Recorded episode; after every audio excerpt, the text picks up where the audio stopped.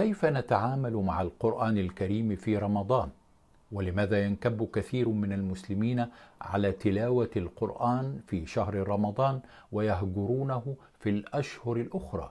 وهل أمر المسلم بختم القرآن الكريم ختمة أو ختمتين أو أكثر في رمضان؟ وما هدي نبع الإسلام الصافي في هذا كله؟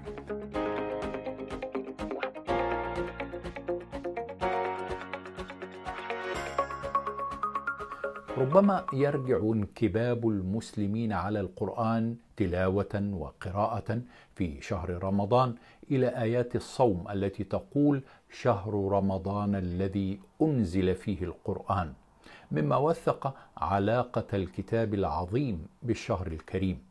وقد يكون دافع بعضنا أيضا ما ورد في كتب السنة عن عرض جبريل عليه السلام القرآن كله على نبينا الكريم مرة كل عام وقيل إنه عرضه مرتين في السنة التي توفي فيها. لكن ما الذي يقوله القرآن الكريم في هذه المسألة؟ تدعونا آيات الكتاب الكريم إلى قراءة القرآن وتلاوته أو ترتيله والالتزام ببعض الآداب فيها وتؤكد هذه الدعوة آيات عدة. منها فإذا قرأت القرآن فاستعذ بالله من الشيطان الرجيم. فاقرأوا ما تيسر من القرآن وأمرت أن أكون من المسلمين وأن أتلو القرآن.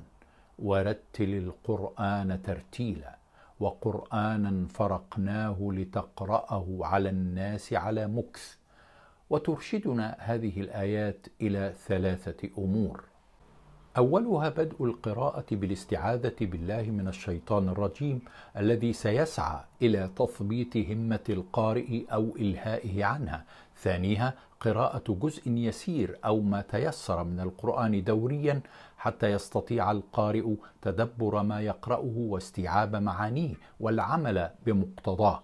ثالثها التمهل والتأني في القراءة لأن هذا يساعد القارئ على الاستيعاب إن كان يقرأ لنفسه ويعين أيضا من يتلو لهم على الفهم والمتابعة.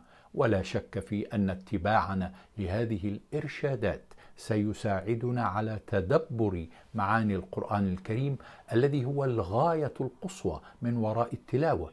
وتمعنوا معي في التقريع الذي ورد في آيتي سورة النساء وسورة محمد التاليتين. أفلا يتدبرون القرآن ولو كان من عند غير الله لوجدوا فيه اختلافا كثيرا. وأفلا يتدبرون القرآن أم على قلوب أقفالها.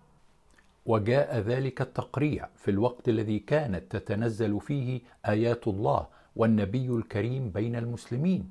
فما بالك بمسلم اليوم الذين قد بعدت بهم الشقة والذين قد يهجر بعضهم القرآن شهورا ليعود إليه في رمضان ساعيا إلى ختمه كله ختمة أو ختمتين وقليل منهم في ظني وأرجو أن أكون مخطئا من يتريث في القراءة فيفوته تدبر المعاني ولن يستطيع المسلمون الاستهداء بآيات الله تعالى إن لم يتدبروا معانيها وخير للمسلم سواء أكان صائما أو مفطرا أن يقرأ في يومه خمس آيات أو عشرا ويتدبر معانيها من قراءة جزء كامل لإتمام ختمة بلا تدبر. ولا ننسى أن من إرشادات الله لنا فاقرأوا ما تيسر من القرآن ففينا المسافر وفينا المريض وفينا الساعي على رزقه وفينا الواقف على حدود بلاده لحراستها. وخير التلاوة كما يعلمنا القرآن الكريم تلاوة الفجر والتهجد به ليلا. وقرآن الفجر إن قرآن الفجر كان مشهودا. ومن الليل فتهجد به نافلة لك. وتلاوة القرآن الكريم في ذاتها ذكر ولذا يجب أن نواظب عليها.